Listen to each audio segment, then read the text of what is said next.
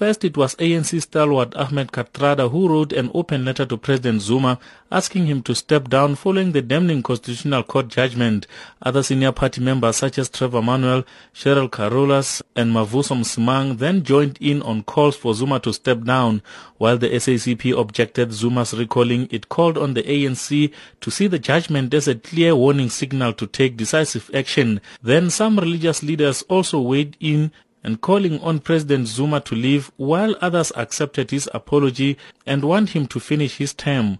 On Tuesday, the ANC in Gauteng called on Zuma to do the right thing. It's this statement that propelled the youth, women at veterans leagues as well as the MKMVA in Gauteng to jointly declare their support for Zuma. Provincial Youth League Chairperson Matume Chilwane.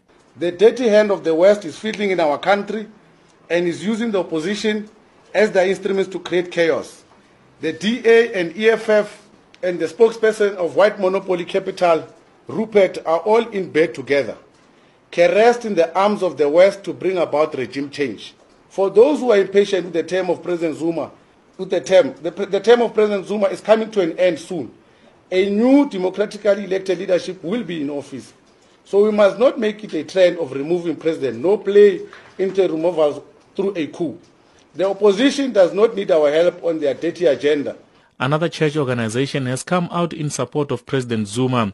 Reverend James Fatuse of the Interdenominational African Ministers Association of South Africa has lashed out at religious leaders critical of President Zuma.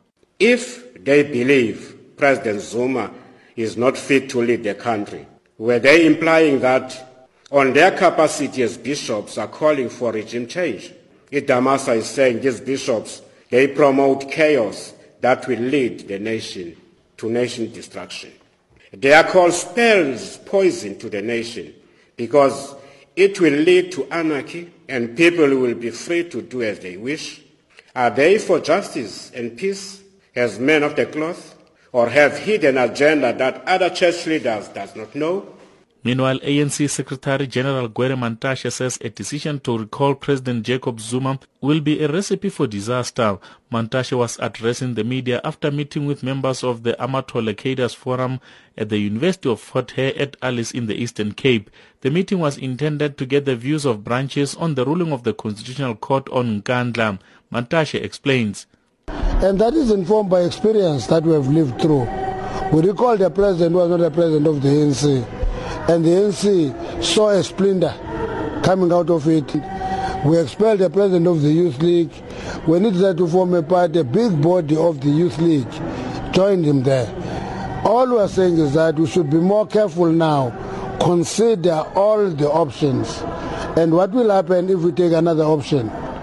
And then we're basically weighing risks that go that going with various options that we're dealing with. Public Protector Thuli Madonsela did not escape the wrath of the ANC Women's League. The league says it remains critical of her person and called her a populist but says it respects her offers.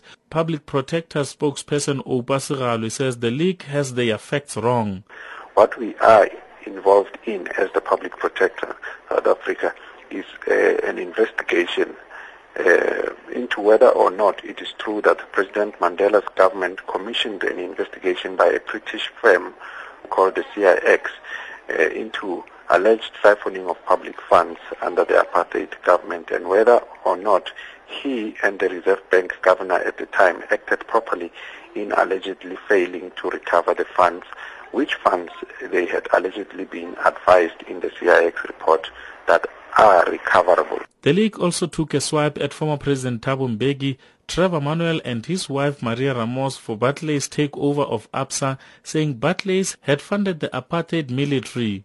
It also insists that President Mbeki is the one who introduced the Gupta family to President Zuma and that the attack on the family remains a misery as families and institutions like the Oppenheimers, Ruperts and Barclays have gained state resources. But the Thabo Mbeki Foundation has since released a statement denying that Mbeki ever introduced Zuma to the Guptas. I'm Amos Phago in Johannesburg.